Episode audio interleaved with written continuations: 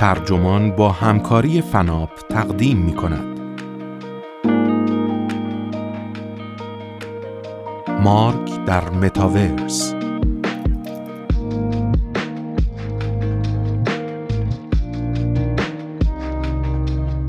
این تیتر مصاحبه است با مارک زاکربرگ که در سایت خبری ورج منتشر شده و وبسایت ترجمان متن این گفتگو را با ترجمه نسیم حسینی منتشر کرده است. من داد به داد مهر هستم.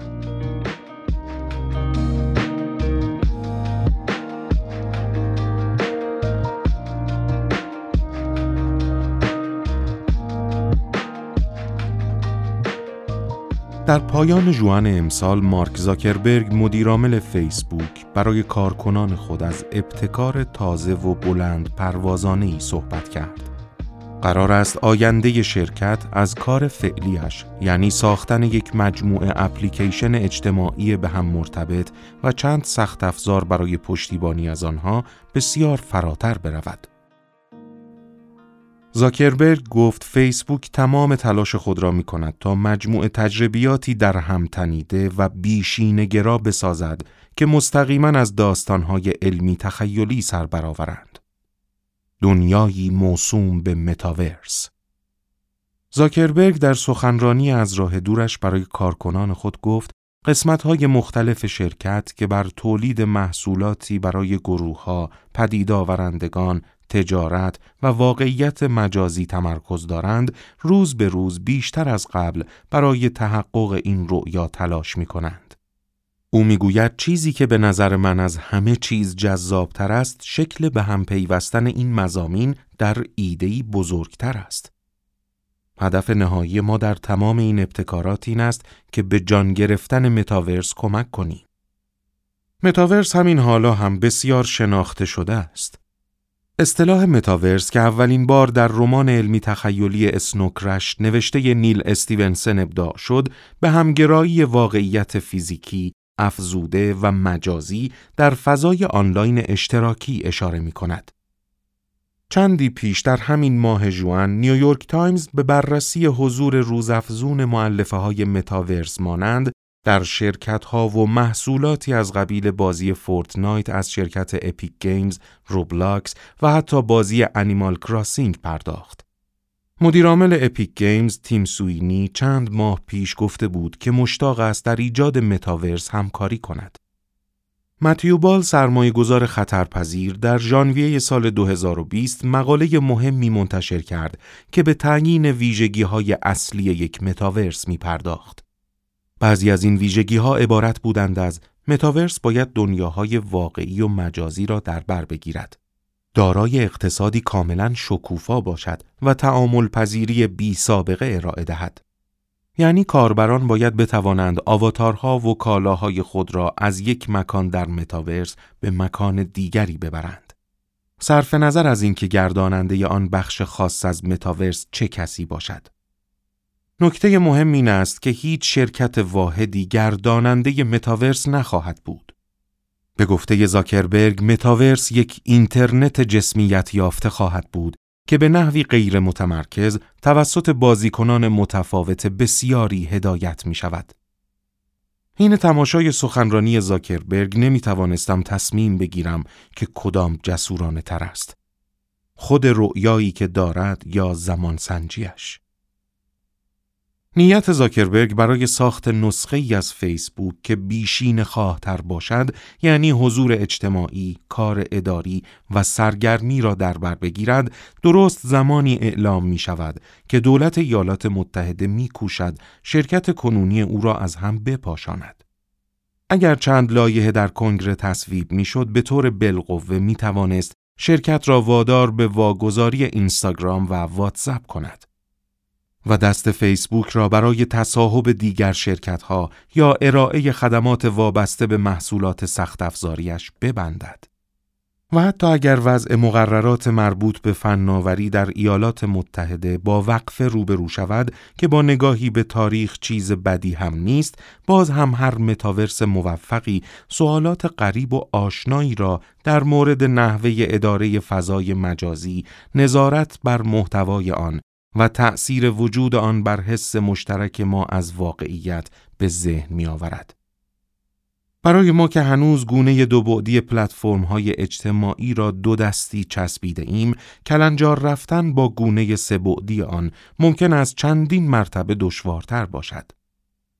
در این حال به گفته زاکربرگ متاورس فرصتی بزرگ خواهد بود برای پدید آورندگان و هنرمندان مستقل. همینطور برای افرادی که می‌خواهند جایی دور از مراکز شهری امروزی کار و زندگی کنند و برای ساکنان مناطقی که فرصتهای تحصیلی و تفریحی در آنها محدودتر است. او می‌گوید متاورسی که محقق شده باشد می‌تواند تقریبا بهترین چیز ممکن باشد برای داشتن یک وسیله دورنوردی کارآمد. فیسبوک با بخش آکیولس خود که هدست های کوست را می سازد در تلاش است چون این متاورسی بسازد. بعد از تماشای سخنرانی زاکربرگ با او گفتگو کردم. در زمان گفتگو متاورس در دسترسمان نبود بنابراین از زوم استفاده کردیم. با هم درباره تصور او از اینترنت جسمیت یافته، دشواری های اداره آن و نابرابری جنسیتی که در واقعیت مجازی این روزها وجود دارد صحبت کردیم. در ضمن با توجه به انتقاد تند رئیس جمهور بایدن از ناتوانی فیسبوک در حذف محتوای ضد واکسن از عناوین خبری این شبکه در این باره هم از او پرسیدم. زاکربرگ اینطور جواب داد: کمی شبیه به مبارزه با جرم و جنایت در شهر است. هیچ کس توقع ندارد که جرم و جنایت در شهر را از بیخ و بن ریشهکن کنید. در ادامه این گفتگو را خواهید شنید که برای وضوح و ایجاز بیشتر ویرایش شده است. مارک زاکربرگ به ورجکست خوش اومدید. ممنونم کیسی. خوشحالم که اینجام. خیلی حرفا داریم که با هم بزنیم. بله طبق معمول کلی موضوع هست که می‌خوام با در میون بذارم. یکیش این که کاخ سفید از فیسبوک می‌خواد اقدامات بیشتری برای حذف اطلاعات گمراه کننده درباره واکسن انجام بده. مسئله ای که می‌دونم این روزا دغدغه خیلی از مردمه. می‌خوام به این موضوع بپردازم اما اول می‌خوام از صحبتهای چند هفته پیشت با کارکنان فیسبوک که من اخیرا شانس دیدنشو پیدا کردم شروع کنم. تو به کارکنانت گفتی تصویر ذهنیت از فیسبوک آینده این نسخه دو بعدی که امروز باش کار می‌کنیم نیست بلکه چیزیه به نام متاورس. این متاورس اصلا چیه و فیسبوک در صدد کدوم بخشای اونو بسازه؟ بحث مفصلیه. متاورس رویاییه که در بسیاری از شرکت ها در واقع در کل این صنعت دنبال میشه. میشه اونو جانشین اینترنت همراه تصور کرد. و مطمئنا چیزی نیست که هیچ شرکتی به تنهایی بسازدش. اما امید دارم که بخش عمده ای از کارمون در دوران جدید این باشه که با خیلی از شرکت ها و پدید آورنده ها و توسعه دهنده های دیگه تو ساخت متاورس همکاری کنیم. اما می‌تونیم متاورس رو به شکل اینترنت جسمیت یافته هم تصور کنیم که توی اون به جای اینکه صرفا ناظر محتوا باشید خودتون درونش هستید. و درست مثل هر جای دیگه ای حضور دیگران و کنار خودتون حس می‌کنید. تجربه های مختلفی رو هم از سر میگذرونید که لزوما توی اپلیکیشن یا صفحات وب دو بعدی امکانشو ندارید. مثل رقص یا انواع تمرین های بدنسازی.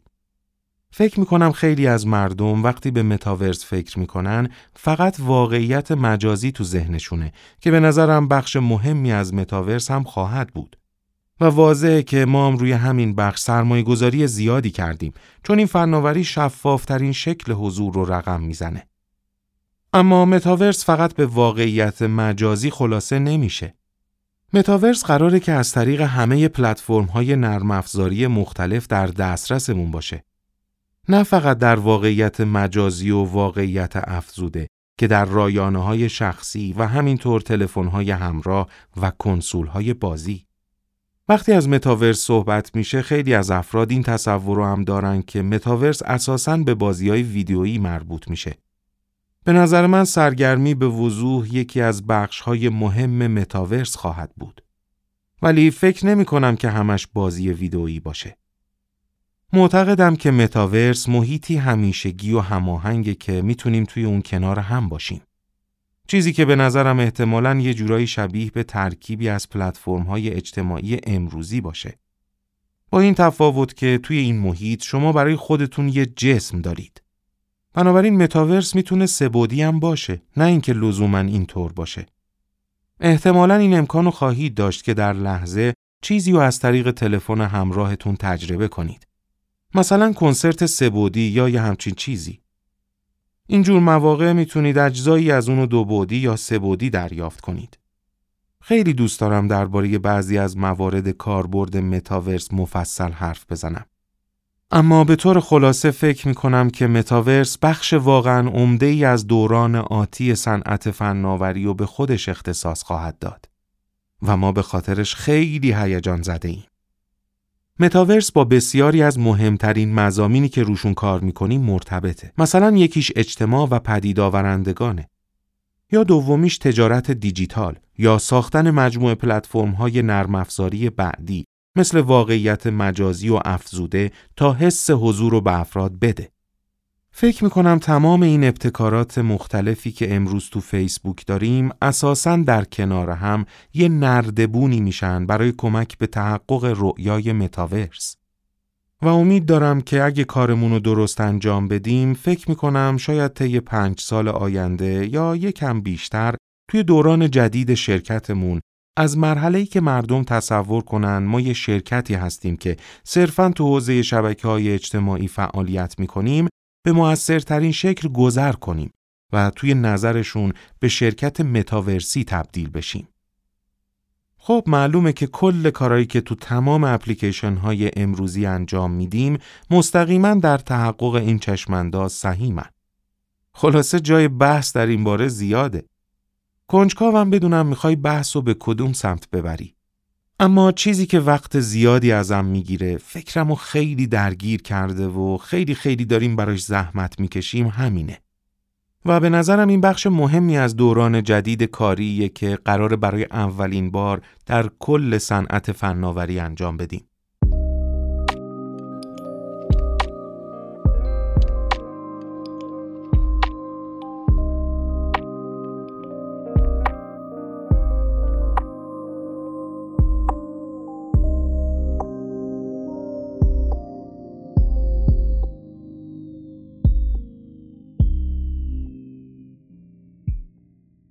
گویا این رویا در آینده نسبتا دور محقق میشه. هرچند بخشهایی از اون همین حالا هم مشهودن و دارن کنار هم قرار می‌گیرن. در کل فکر می‌کنم که این نسخه بسیار بیشینگرا از شکل و شمایلیه که اینترنت می‌تونه داشته باشه. شما به کارکنان خودتون میگید از لحظه ای که بیدار میشیم تا لحظه ای که به خواب میریم قادریم در آنی وارد متاورس شیم و تقریبا هر کاری که فکرشو بکنید انجام بدیم. و احتمالا بعضی از ما همین الان به همین شکل از اینترنت استفاده می‌کنیم. اما یه همچین توصیفی از متاورس بیشتر شبیه متاورسیه که احتمالا از کتابهایی مثل بازیکن شماره یک آماده یا اسنوکرش شناختیم. یا شایدم جدیدن از بازی فورتنایت. فضاهای مجازی که بعضی از مهمترین جنبه های زندگی از جمله کارمون و از درون اونا تجربه می‌کنیم و انجام میدیم. به نظر تینا برای این نوع دنیایی که دربارش حرف می‌زنی نظایر خوبی هن؟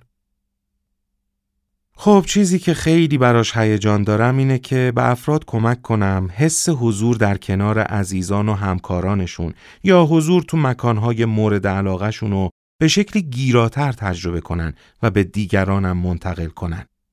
و واقعیت اینه که با وجود اینترنت همراه ما همین حالا هم چیزی داریم که خیلی از مردم از لحظه بیدار شدن تا موقعی خوابیدن بهش دسترسی دارن. شما رو نمی‌دونم ولی خودم بارها شده که صبح قبل از اینکه حتی عینکمو به چشم بزنم دستم میره سمت گوشیم کنار تخت خواب. فقط برای اینکه خیالم راحت شه و همه پیامایی که نصف شب برام اومده رو بخونم و مطمئن شم اتفاق بدی نیفتاده که لازم باشه همون اول صبح برم دنبالش. بنابراین فکر نمی کنم که متاورس اساسا ربطی به استفاده بیشتر از اینترنت داشته باشه. بلکه به نظر من به استفاده طبیعی تر از اون منجر میشه. این روزا فکرم درگیر پلتفرم های نرم افزاریه که داریم. ما این تلفن های همراه رو داریم.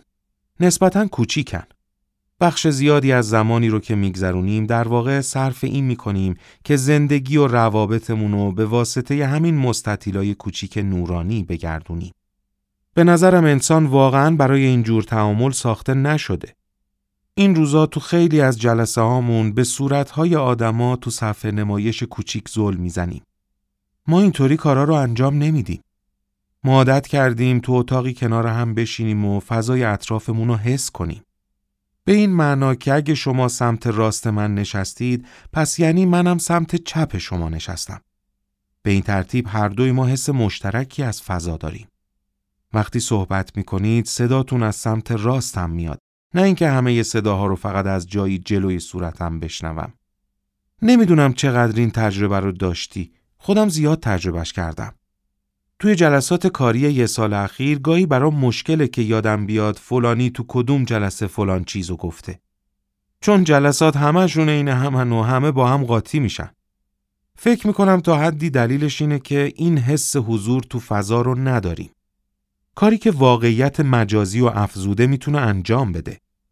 و چیزی که متاورس می‌خواد تجربه کردنش رو برای مردم آسون کنه حس حضوریه که به نظرم از جهت شیوه تعاملی که براش ساخته شدیم بسیار طبیعی تره و به گمانم راحت ترم خواهد بود. تعاملاتمون خیلی پربارتر از حالا میشه و حس واقعی تری خواهد داشت. در آینده به جای اینکه از طریق تماس تلفنی با من حرف بزنی می‌تونی به شکل هولوگرام روی مبل من بشینی. یا من می‌تونم به شکل هولوگرام روی مبل شما بشینم؟ و حسمون واقعا اینطور خواهد بود که هر دومون یه جا هستیم. حتی اگه در دو ایالت مختلف یا صدها مایل دورتر از هم باشیم. بنابراین فکر می‌کنم این روش واقعا قدرتمنده. از زمانی که دانش آموز راهنمایی بودم و تازه کد نویسی و شروع کرده بودم به بعضی از این چیزا فکر می‌کردم. یادم میاد تو کلاس ریاضی دفترچم جلوم بود و اونجا نشسته بودم و کدها و ایده هایی رو که می‌خواستم بعد از برگشتن به خونه پیادشون کنم برای خودم مینوشتم. بعضیاشون رو همون موقع تونستم عملی کنم اما یکی از چیزایی که واقعا می‌خواستم بسازمش در اصل حس اینترنت جسمیت یافته بود. جایی که تو اون می‌تونید تو محیط باشید و به جاهای مختلف دور نوردی کنید و با دوستاتون باشید. فکر می کنم دلیلش ترکیبی از این واقعیت بود که اون موقع احتمالاً اونقدری ریاضی بلد نبودم که این کار رو انجام بدم. و اینکه فناوری اون زمان دهه ها عقبتر از اون بود که برای انجام این آمادگی داشته باشه. برای همین از لحاظ رقم زدن تجربیات اجتماعی متفاوت این سمت و سوی نبود که از ابتدا جذبش شده باشم. اما همیشه براش هیجان داشتم. خیلی پیش از اینکه فیسبوک رو را بندازم فکر می کردم که این منتهای آرزوی تعاملات اجتماعی خواهد بود. حالا واقعا برام هیجان انگیزه که نسل بعدی پلتفرما می‌تونن همچین کاری رو انجام بدن. یکی از دلایل سرمایه گذاری فراوون ما روی واقعیت افزوده و مجازی اینه که تلفن‌های همراه تقریبا همزمان با فیسبوک سر برآوردن.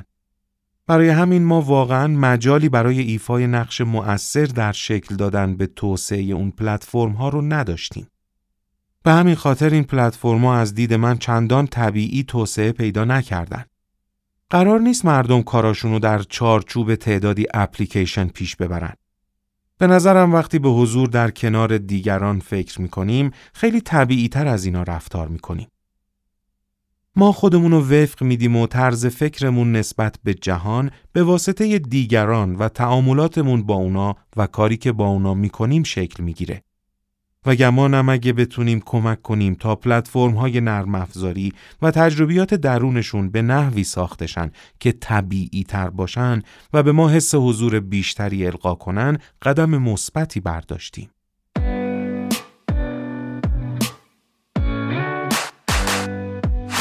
بعید می‌دونم اینکه کل روز و در حالی کار کنیم که کلاه واقعیت مجازی رو سرمونه از نظر مردم تجربه طبیعی تری باشه. اما شاید به اون عادت کنیم.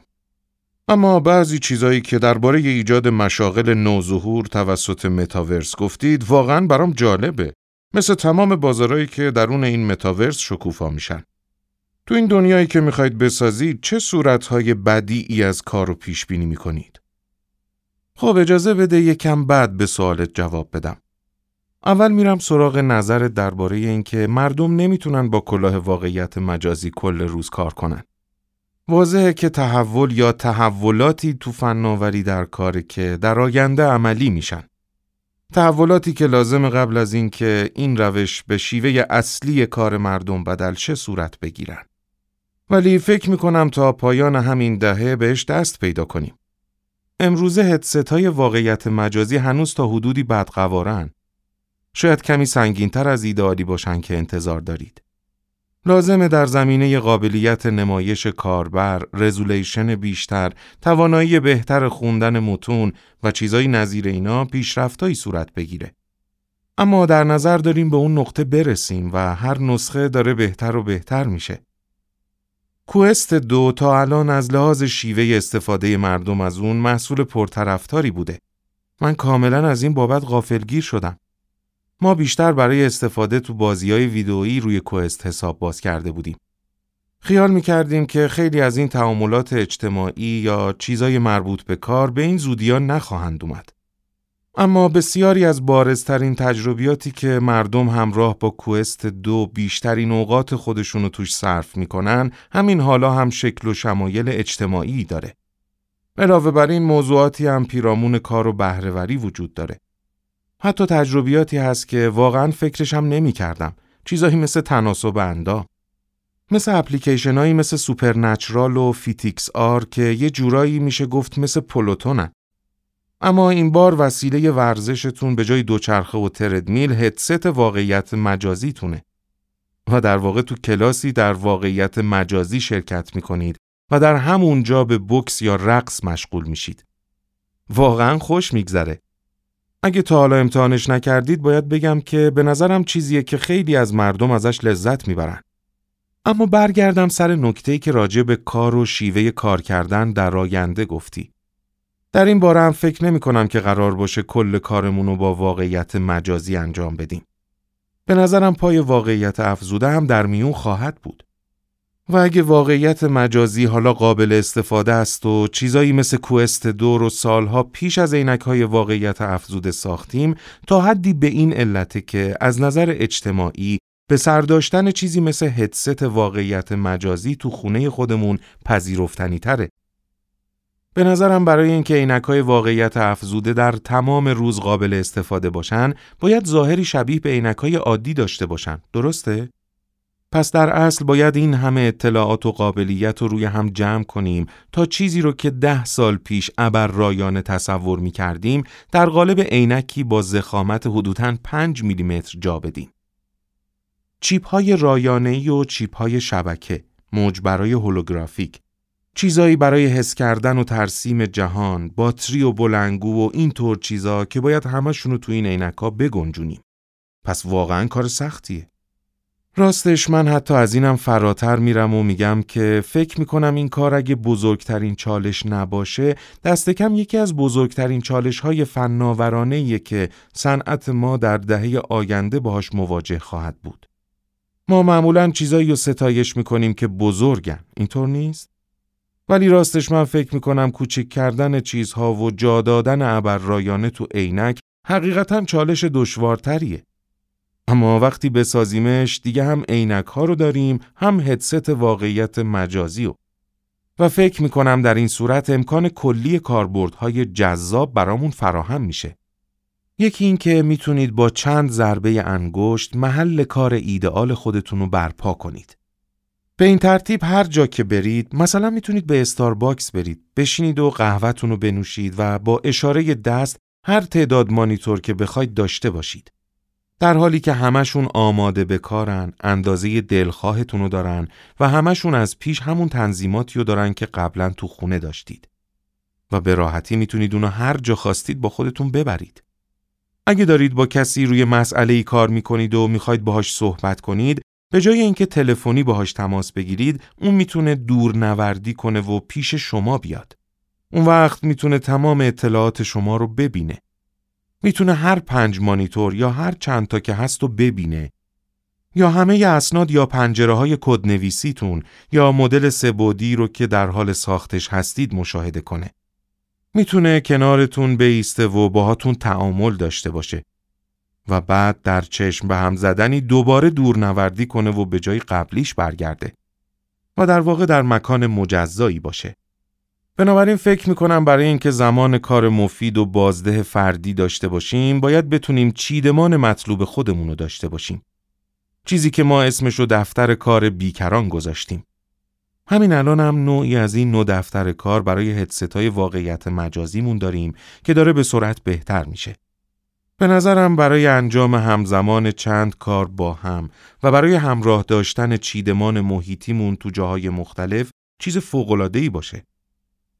پژوهش های زیادی هست که نشون میده وقتی افراد قادرن چند تا چیزو که روشون کار می‌کنن و همگی به هم مرتبطن همزمان با هم روی صفحه نمایشگر ببینن کارایی بیشتری دارن. وقتی در حال کدنویسی هستید و به جای اینکه در آن واحد فقط به یک کار برسید چندین پنجره جلوتون بازه کارتون خیلی سخت میشه. برای همین فکر می‌کنم این همون چیزیه که می‌خواید.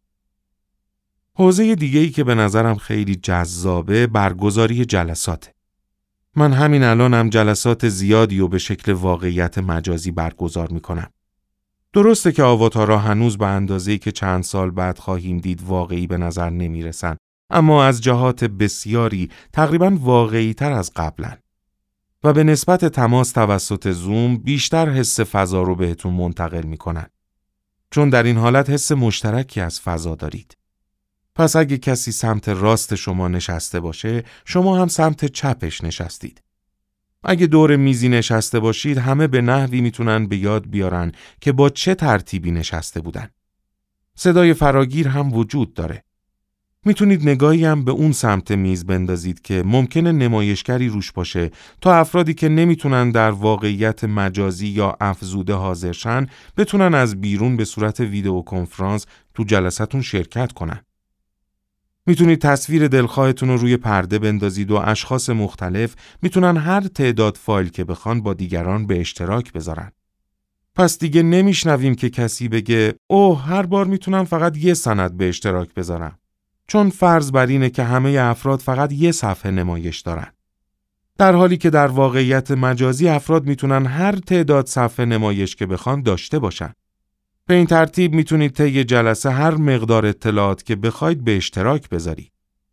در واقع شما وایت بوردی دارید که دیگران می‌تونن روش بنویسن. واقعا معرکه است. روشنه که ما تازه اول راهیم. به همین خاطر فکر می‌کنم چیز خیلی جالبی از آب دراد. آدما می‌تونن فضای کاریشون رو شخصی سازی کنن و کاری کنن که درست مثل دفتر کار واقعیشون به نظر برسه. اما دنباله دیجیتالی اون باشه. برای همین به نظرم خیلی محشره. اما درباره سوال دیگه‌ای که پرسیدی فکر می‌کنم جدا از کارای دانش محوری که امروزه به طور معمول در دفاتر کار انجام میدیم و در آینده تو متاورس انجام خواهیم داد قطعا اشکال کاملا جدیدی از شغل هم ایجاد خواهد شد. پس طراحی مکانهایی که مردم در اون دوره هم جمع شن به گمانم قسمت عظیمی از بازار کار پدید آورنده ها رو تشکیل خواهد داد. پدید آورنده های مستقلی خواهند بود که تجربه ها و مکان ها رو طراحی می کنن. هنرمندایی خواهند بود که کارایی انجام میدن. چه نمایش کمدی باشه چه چیزای دیگه. چند روز پیش این نمایش کمدی و تو گروهمون در هورایزن اجرا کردیم و خیلی بامزه بود. حس می‌کنی با بقیه آدما اونجایی. یه چیزی تو این کار هست که درگیر کننده تر از اینه که خودتون تنهایی به صفحه نمایش زل بزنید و تماشا کنید. درسته که میگن انرژی داره.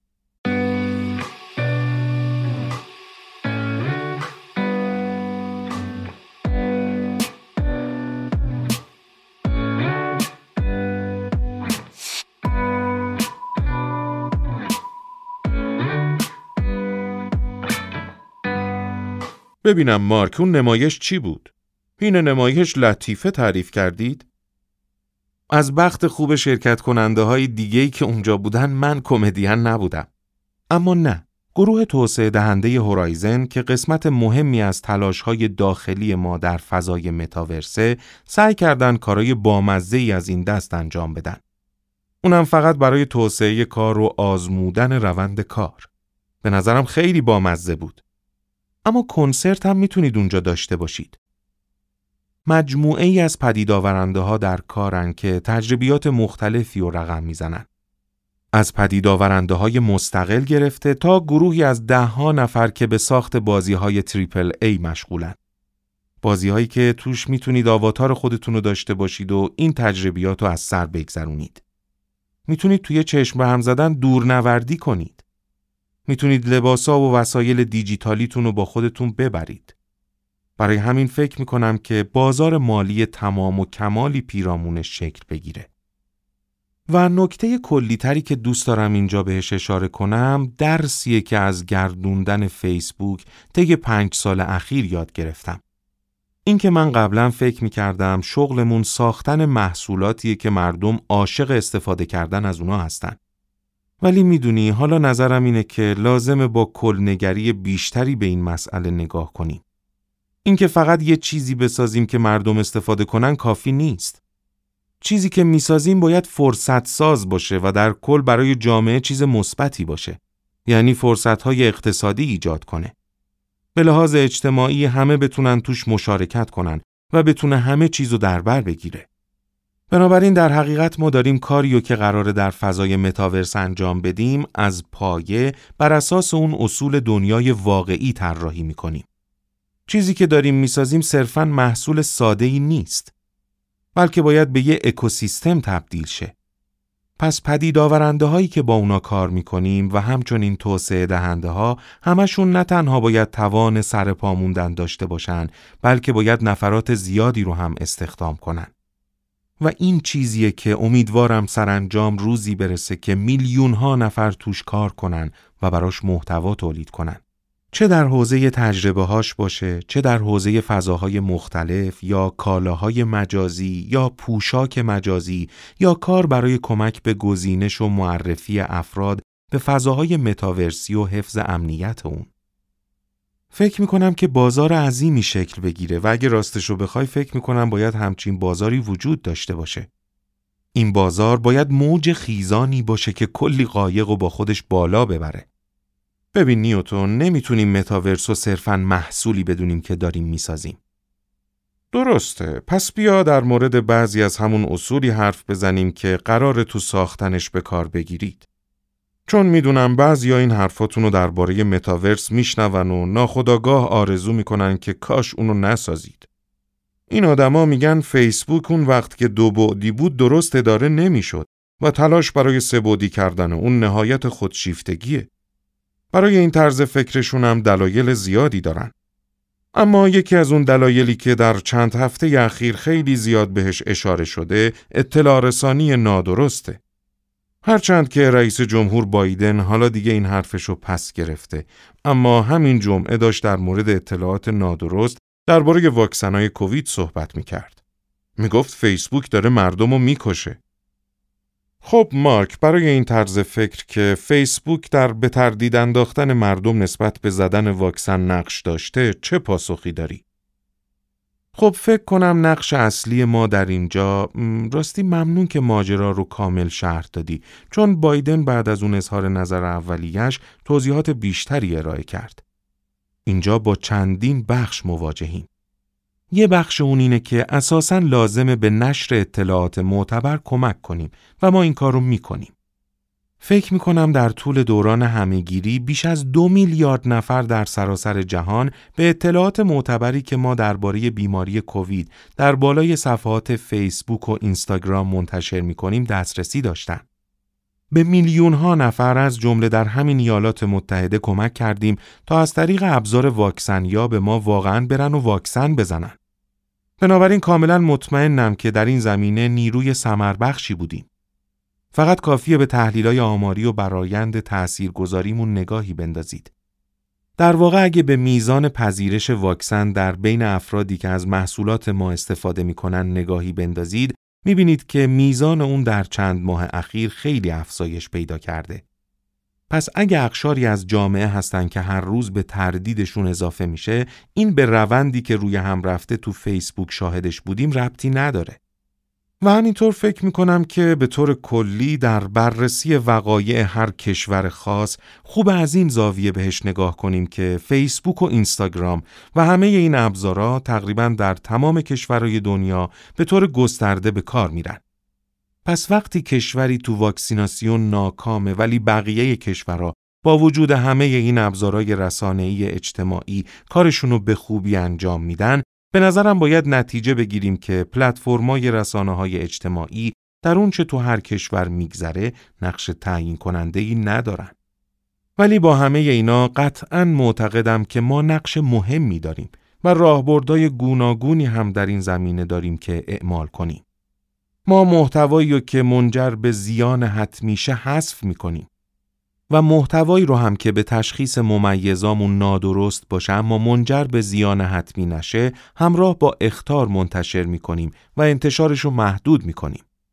پس با هر کدوم از این دو مقوله به شکل متفاوتی برخورد می‌کنیم. فکر می‌کنم که کار درستم همینه. پس روی هم رفته به نظرم ما در این زمینه تلاش زیادی کردیم. فکر می کنم که شرکت ما در پنج سال گذشته یعنی از زمان انتخابات سال 2016 تا امروز پیشرفت زیادی در این حوزه داشته. سخت میشه گفت که کسی کاملا برای همهگیری آمادگی داشته. اما به نظرم ما سیستمای زیادی ساختیم که فکر می کنم واقعا تونستن در این اوضاع به کار بیان. در مجموع به نحوه عملکردمون و برایند تأثیر گذاریمون خیلی افتخار می کنم. ولی ما در خلال مدیریت یک پارچگی این جوامع چه در بحث اطلاعات نادرست تو فیسبوک و چه در بحث انواع زیانهای دیگه حدود 20 نوع زیان مختلف شناسایی کردیم. از تروریسم گرفته تا بهره کشی از کودکان و ترویج خشونت. زیان انواع بسیار فراوونی داره. برای کنترل این زیانها لازم سیستمای ویژه‌ای بسازید. ما این سیستما رو داریم فکر می کنم در حال حاضر بیش از هزار نفر دارن روی ساخت هوش مصنوعی و سیستمای فنی کار می کنن. به گمانم بیش از سی یا سی و پنج هزار نفر دارن به بررسی و ارزیابی محتوا کمک می کنن. به نظرم این نوع کاری که راه انداختیم خود به خود به همه کارهایی که از این به بعد انجام میدیم هم اعمال خواهد شد. اما یک پارچه نگه داشتن سیستمی مثل فیسبوک کمی شبیه به مبارزه با جرم و جنایت تو شهره. هیچ کس توقع نداره که جرم و جنایت تو شهر رو از بیخ و بن ریشه کنید. پلیس هیچ وقت قصد نداره کاری کنه که در صورت وقوع هر جرمی تقصیر رو به گردن ناکارآمدی اون بندازید. با عقل جور در نمیاد. در عوض به نظرم عموما توقع ما از سیستمای یک پارچه یا اینجا از ادارات پلیس اینه که کارشونو به خوبی انجام بدن به جلوگیری و شناسایی اتفاقات بد کمک کنن و اونا رو در کمترین حد ممکن نگه دارن. و روند غالب و در مسیر صحیح خودش پیش برونن و پیشا پیش سایر مسائل هم حرکت کنن. پس اینجا هم قرار همچین کاری کنیم. تو بحث متاورس فکر می کنم پرسش های متفاوتی درباره یک پارچگی وجود داره. به نظرم یکی از مسائل خیلی مهمی که مردم باید دربارش فکر کنن اینه که در حال حاضر دست کم در واقعیت مجازی نابرابری جنسیتی بسیار معناداری وجود داره و تعداد مردا خیلی بیشتر از زناست. تو بعضی از موارد این مسئله منجر به آزار و اذیت زنا میشه. به نظرم یکی از کارهایی که تونستیم تو بعضی از تجربیاتمون در مقایسه با بعضی بازی های ویدیویی و چیزای دیگه بهتر انجامش بدیم اینه که ابزارهای ساده تری برای بلاک کردن افراد فراهم کردیم. می‌تونیم وقوع آزار و اذیت احتمالی رو پیش بینی کنیم و اونو تو محیطی امن نگه داریم تا بتونه جامع و همه شمول باشه و همه بخوان عضوی از اون باشن. چون اگه جامعه به جنسیت خاصی متمایل باشه یا عده زیادی از جمعیت توی اون احساس امنیت نکنن در نهایت جامعه سالم و پویایی نخواهید داشت. پس این طور مسائل خیلی حیاتی هن. حیاتی بودنشون فقط برای این نیست که تأثیر اجتماعی مثبتی دارن بلکه برای ساخت محصولات خوب هم حیاتی هن. این همون چیزیه که ما از ابتدای کارمون روش تمرکز کرده بودیم.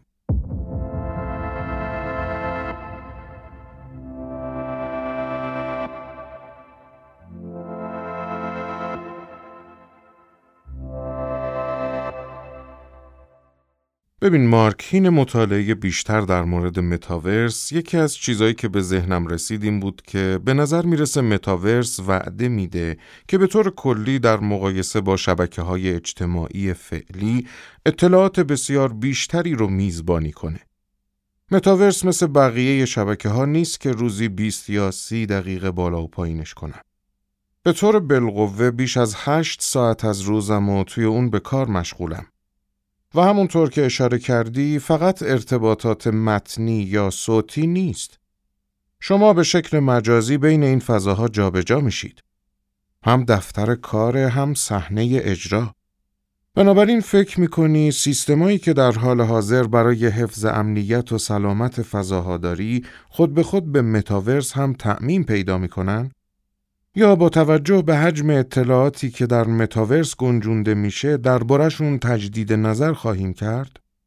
خب ببین کیسی بدیهیه که چالش های جدیدی وجود خواهد داشت. حتی تو دنیای دو بودی اپلیکیشن های اجتماعی که روشون کار می‌کنیم هم چالش های تازه‌ای سر راهمون خواهد بود. بنابراین این چیزیه که کارت هیچ وقت باش تموم نمیشه. اما از وقتی که به شکل خیلی مفصلتری کار روی خیلی از این مشکلات و از عواست سال 2010 تا انتخابات سال 2016 شروع کردیم و بعد از اونم اتفاقا سرعت بیشتری بهش بخشیدیم فقط می‌دونستیم که قرار سیستمای هوش مصنوعی بسازیم که باهاش بتونیم به شکلی غیر منفعلانه محتوای زیانبار رو شناسایی کنیم.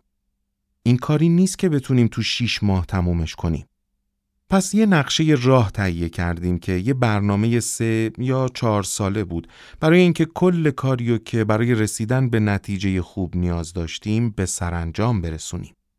موقع کار روی پروژه های دراز مدت این نوع برنامه ریزی یه موقعی ممکنه که کمی درد سرساز باشه. چون به خودت میای و می‌بینی که هی ما اینو امروز لازم داریم اما برای رسیدن به اون چندین سال زمان نیاز داری. اما به نظرم واقعیت اینه که حالا که بخش زیادی از کار هوش مصنوعی رو جلو بردیم و نفرات زیادی برای نظارت بر محتوا استخدام کردیم، اضافه کردن کاربردهای جدید و سازگار کردن سیستمایی که برای مقابله با انواع مختلف زیانها ساختیم ساده تر باشه. پس این مسئله که از اول به فکرش بودیم. مثلا همین نابرابری جنسیتی که گفتم. حس اینکه تعدادی از زنها تو این فضا در معرض آزار و اذیتن مشکلیه که به طور بالقوه تو بازی های ویدیویی و واقعیت مجازی وخامت بیشتری داره.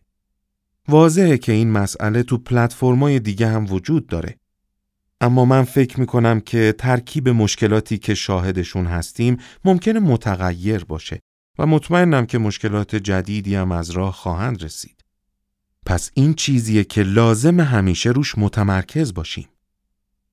خب مارک زاکربرگ می‌خوام سوال دیگه ای درباره مسئولیت بپرسم. داشتم با نیلای مدیر سایت ورج درباره همه اینا حرف می‌زدم. اون ازم پرسید چه کسی اجازه افزودن واقعیت رو داره و درباره دنیای حرف زد که توی اون همه ما هدستای خودمون رو روی سرمون گذاشتیم و به ساختمون کنگره امریکا نگاه می‌کنیم. و احتمالا اکثر ما نوشته یا روی تصویر می‌بینیم که میگه اینجا ساختمونیه که کنگره در اون کار می‌کنه. و بعد بعضیای دیگه ممکنه نوشته دیگه ای ببینن که میگه انقلاب باشکوه ما در ششم ژانویه سال 2021 آغاز شد.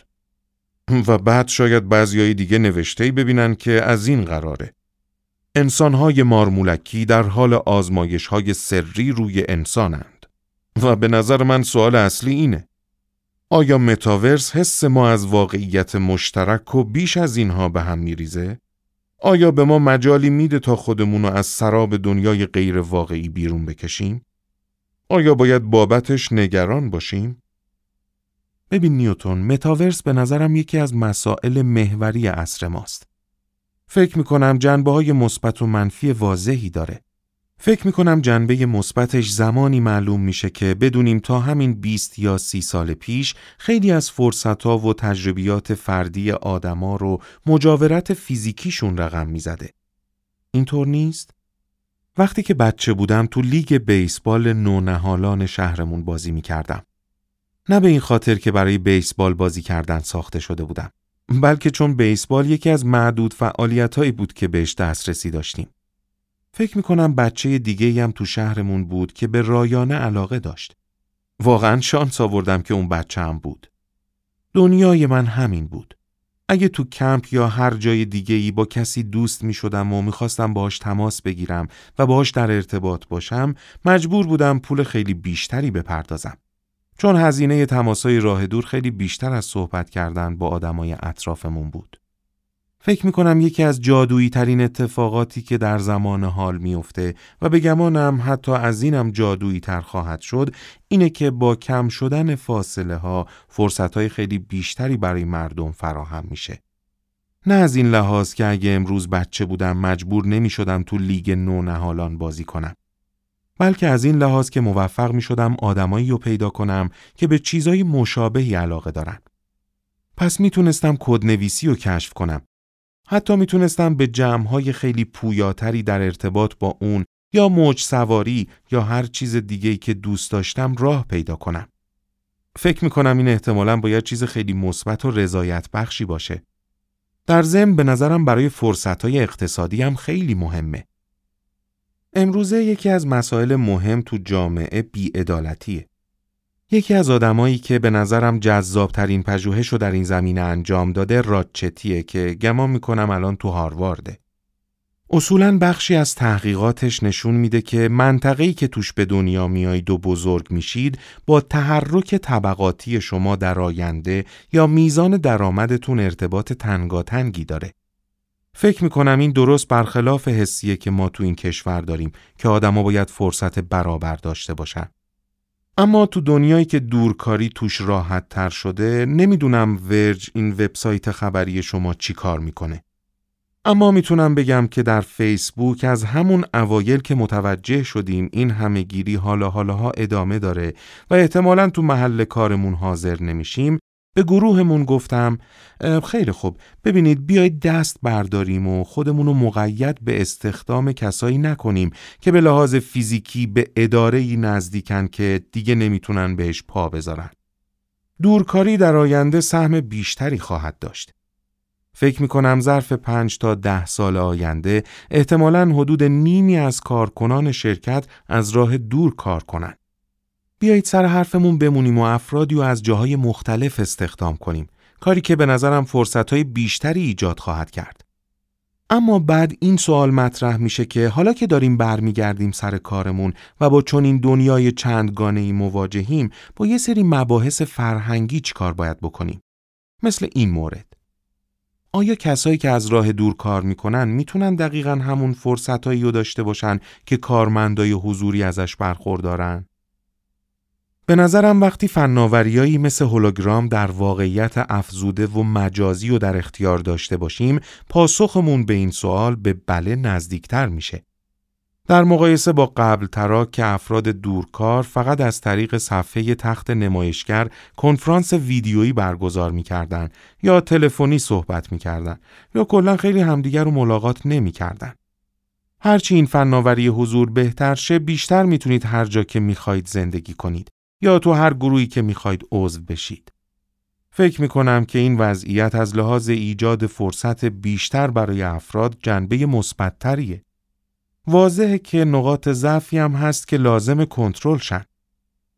برای داشتن جامعه منسجم باید شالودهی مشترک از ارزشها داشته باشیم و از دنیا و مشکلاتی که همگی با هم با اونها مواجه میشیم به درک خاصی رسیده باشیم. فکر می‌کنم بخشی از اون چیزی که الان سعی داریم ازش سر در بیاریم اینه که چطور باید متاورس رو تو دنیایی برپا کنیم که مردم برای کشف چیزایی که براشون جذابه از آزادی و فرصت فراوون برخوردارن و از فرصتهای مختلف استفاده می‌کنن و در عین حال محدودیتهای فیزیکی کمتری دارن. ولی به نظرم احتمالا در آینده بیشتر به این سمت حرکت خواهیم کرد. فکر می کنم به یک راه حل یا دست کم شمه ای از نحوه رسیدن به تعادل در نقطه انسجام دست پیدا کنیم. اما در کل فکر می کنم باید از این قضیه خوشحال باشیم که متاورس به باور من قرار فرصتهای بیشتری برای مردم خلق کنه. اونم نه فقط تمامی نقاط ایالات متحده بلکه در سراسر جهان.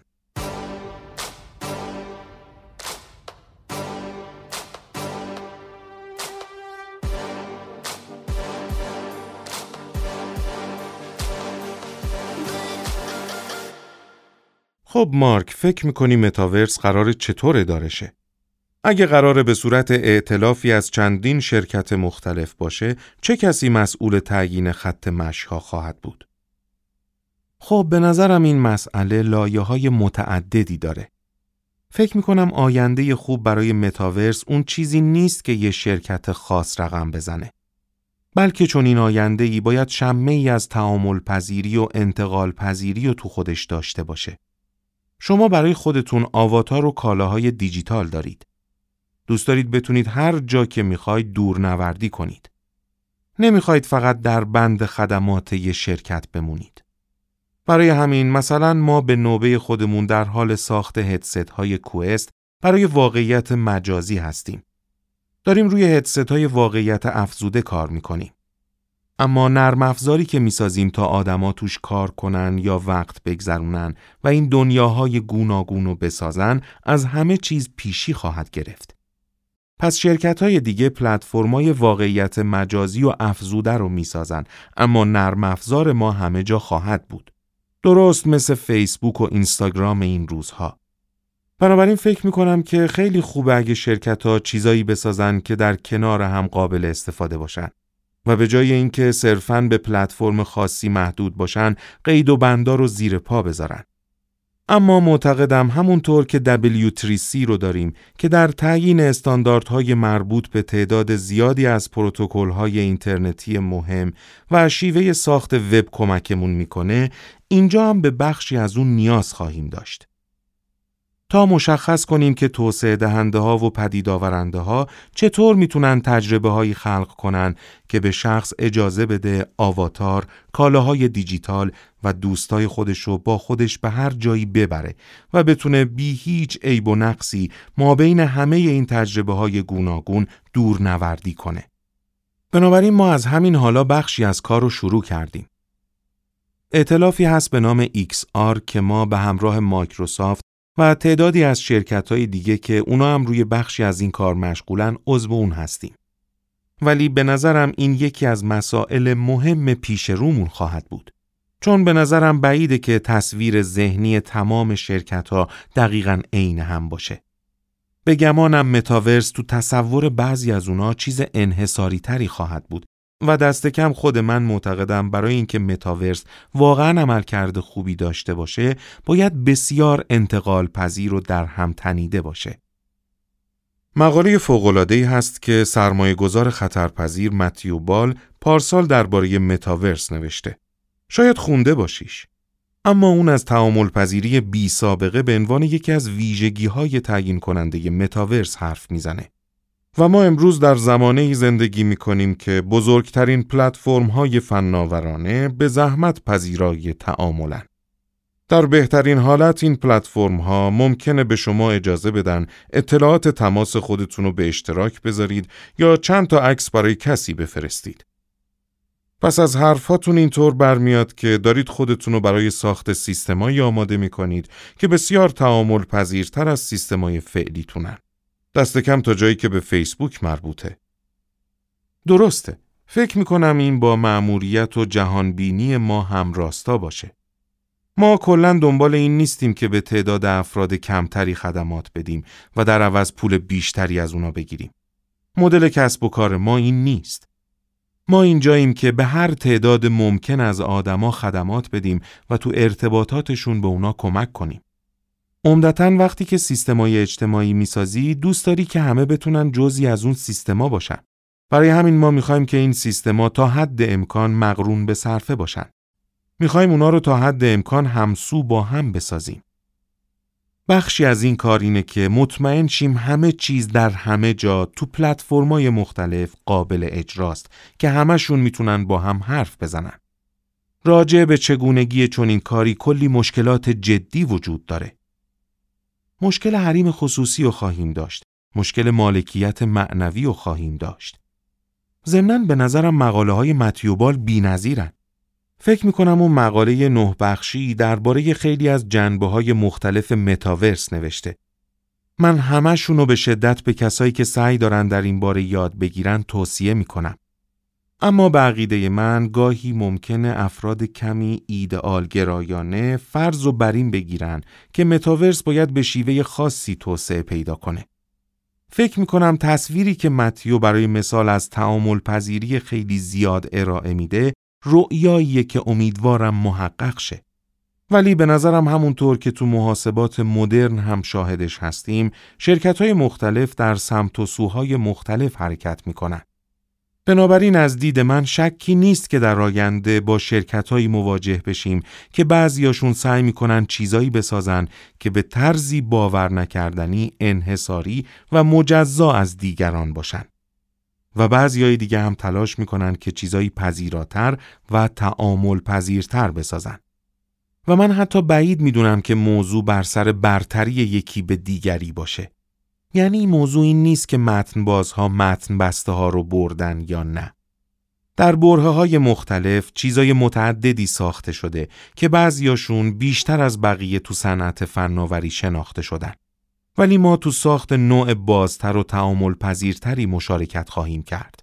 و این تقریبا هدف ما در این حوزه است. اما حتی در مورد نحوه عمل کرده همین نوعش هم سوالات زیادی وجود داره. آیا به این دلیل تعامل پذیره که درست مثل طراحی خیلی از رمزارزهای امروزی غیر متمرکزه و بنابراین خبری از وابستگی مرکزی در اون نیست؟ آیا جدا از تعامل پذیریش نقاط کنترل متمرکزی هم نداره؟ یا آیا تعامل پذیر بودنش به خاطر وجود نهادهایی که استانداردها رو تعیین می‌کنن و امکان همکاری خیلی از این تجربیات رو با همدیگه فراهم می‌کنن؟ به نظرم احتمالاً تو این زمینه هم شاهد رویکردهای متعددی خواهید بود. بنابراین این یکی از مهمترین مباحث از نظر چگونگی تکامل یافتنش خواهد بود.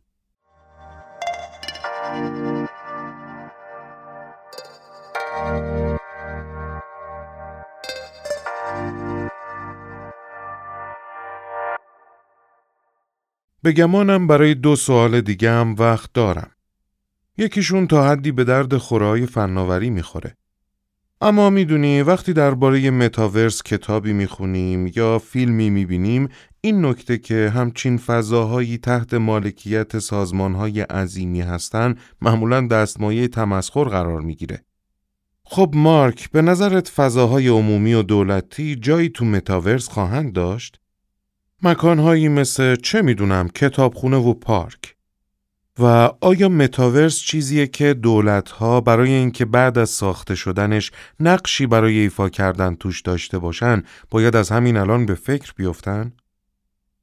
ببین کیسی یقینا معتقدم که فضاهای عمومی باید وجود داشته باشن.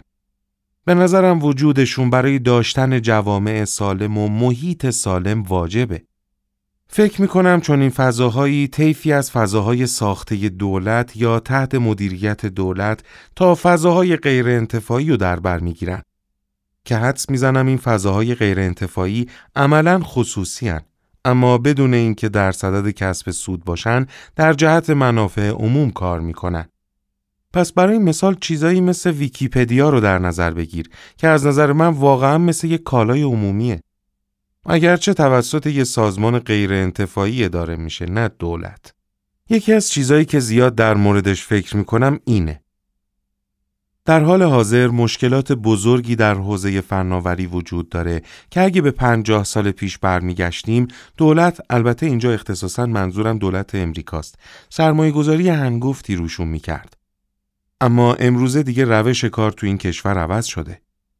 در عوض حالا چند قول سرمایه گذاری یا شرکت بزرگ داریم که روی ایجاد چنین زیرساختی سرمایه گذاری می کنن. نمی‌دونم شاید راه درستش همین باشه. از وقتی شبکه 5G راه اندازی شده برای یک کسب و کار نوپا مشکله که هزینه ده ها میلیارد دلاری زیر ساخت اونو تأمین کنه. بنابراین شرکت هایی مثل ورایزن، تی و تی موبایل رو داریم که این کار رو انجام بدن و به گمانم باید خیلی خوب باشه. اما کلی مشکل مهم دیگه هم تو حوزه فناوری هست. مثل تعریف واقعیت افزوده و مجازی تو این تصویر کلی که از متاورس داریم. فکر می‌کنم این مشکلیه که پژوهش درباره اون نیازمند دهها میلیارد دلار هزینه است. اما در عوض ارزشی معادل صدها میلیارد دلار یا بیشتر و آزاد خواهد کرد. فکر می کنم چیزایی مثل اتومبیل های خودران رو خواهیم داشت که به نظر می‌رسه کاملا وابسته به هوش مصنوعی هن. چرا که برای حل کامل مسئله این خودروها اول باید خیلی از ابعاد متفاوت هوش مصنوعی حل و فصل بشن. پس توی بحث سرمایه گذاری مشکل فراگیری وجود داره. و همینطور تو بحث بعضی از ابعاد اکتشافات فضایی. پژوهش درباره بیماریا هنوزم یکی از حوزه هایی که دولت ما توش مشکل داره. اما مخصوصا وقتی که برای مثال چین رو می‌بینیم که مستقیما سرمایه گذاری زیادی تو این فضاها می‌کنه نمی‌دونم این نوع تامین سرمایه به مرور زمان چطور پیش خواهد رفت. اما در قیاب چون این سرمایه گذارایی بله منم فکر می کنم که حضور فضاهای عمومی قسمت مفید جوامع متاورسیه. پدید آورنده ها و توسعه دهنده هایی با انگیزه های متفاوت حضور خواهند داشت. حتی تو همین اینترنت همراه و اینترنت خونگی امروزی افراد زیادی هستند که به انجام کارای عامل منفعه علاقه دارند. حتی اگه برای این کار مستقیما از دولت پولی هم دریافت نکنن. به نظرم قطعا تو متاورس هم خیلی از این جور آدما رو پیدا خواهید کرد. ولی درسته فکر می‌کنم این موزل قدیمیه که ما به عنوان جامعه به سرمایه گذار زیاد و متخصصای خیلی مستعد تو حوزه این مسائل آینده نگرانه نیاز داریم تا بتونیم تو این فضاها پیشرو باشیم و نوآور باشیم. به نظرم وقتی بخشی از این کمک از سمت دولت تأمین شه فضا کمی متعادل تر میشه. اما فکر می کنم بازار استارتاپ ها و جامعه نرم افزارهای متنباز و پدید آورنده ها هم تو این زمینه نقش پررنگی ایفا خواهند کرد. خب و ما برسیم به سوال آخر. اگه یه روزی موفق شدید متاورس بسازید، میشه حداقل همش رو به کسی بدید که معمای بازی در جستجوی گنج و حل کنه؟ ممنونم از ارجاعت به بازیکن شماره یک آماده. منظورم اینه که اینجا می‌خوام ایراد کوچیکی بگیرم. فکر نمی کنم در آینده مردم کاریو که شرکت های مستقل انجام میدن متاورس بدونن. اگه روی هم رفته بتونیم با موفقیت سیستمی بسازیم که تعامل پذیرتر باشه و توی اون بشه بین مکانهای مختلف دور نوردی کرد امید میره که متاورسی برای همه داشته باشیم و دیگه لازم نباشه که هر شرکتی برای خودش متاورس جداگانه ای داشته باشه. امیدواریم در آینده به جایی برسیم که پرسیدن درباره متاورس اختصاصی هر شرکت درست به اندازه پرسیدن درباره اینترنت اختصاصیشون مسخره به نظر برسه. بنابراین فقط خواستم کمی از مسیر آینده متاورس رو روشن کنم. اما یادم رفت سوالت چی بود؟ سوالم شوخی بود اما مثل همیشه چیزای زیادی در این باره هست که بهشون فکر کنیم مارک زاکربرگ عزیز ممنونم از اینکه اومدی و کمی از رویای متاورس رو با ما در میون گذاشتی. خواهش می‌کنم کیسی. می‌خوام بگم که متاورس موضوع جذابیه. قطعا توجه زیادی به خودش جلب خواهد کرد. به نظرم قسمت عمده ای از دوران جدید تغییر و تحولات اینترنت بعد از اینترنت همراه و به خودش اختصاص خواهد داد. فکر می‌کنم یکی از مهمترین دوره های شرکت خودمون رو هم رقم خواهم زد. روی این نکته خیلی تاکید دارم. تو 17 سال اخیر تلاش زیادی کردیم تا اپلیکیشن های مختلفی برای ارتباطات مردم بسازیم که روش اصلی استفاده از اونا تلفن های همراه بوده. فکر می‌کنم اگه تو این کار موفق شیم از الان تا پنج سال دیگه یا از الان تا هفت سال دیگه به جای اینکه به عنوان شرکتی تو حوزه اینترنت همراه شناخته شیم مردم ما رو در درجه اول به عنوان یه شرکت متاورس خواهند شناخت که کارش یه جورایی کمک به خلق این نوع تجربیاته و به نظرم خیلی گسترش پیدا خواهد کرد. تو متاورس با هم وقت خواهید گذروند. می‌تونید حضور در کنار دیگران رو واقعا حس کنید. می‌تونید توی اون به هر جور کاری برسید. مشاغل جدید و اشکال جدید سرگرمی ایجاد خواهد شد. چه بازی های ویدیویی باشه چه بازی های پیچیده‌ای مثل همین در جستجوی گنج که اشاره کردی یا کلی راه های لذت بخش برای ورزش یا کنسرت یا دور هم جمع شدن برای نمایش کمدی که دربارش حرف زدیم. واقعا فکر می‌کنم خروارها امکانات تو متاورس هست. به نظرم می‌تونیم طوری کار کنیم که فرصتهای اقتصادی زیادی ایجاد شن که توی اون میلیون ها نفر در سراسر جهان بتونن به کارهای خلاقانه مورد علاقهشون بپردازن.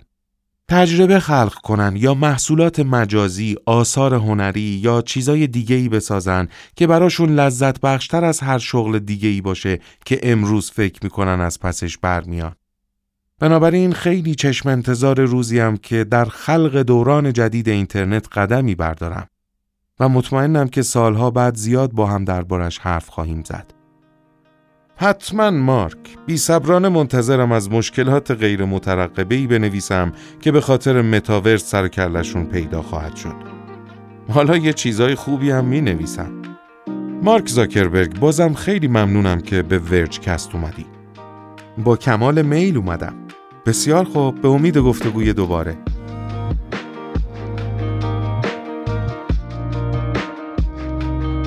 تهیه نسخه صوتی استودیو پنگان ترجمان این مقاله صوتی را با همکاری فناپ تقدیمتان کرد.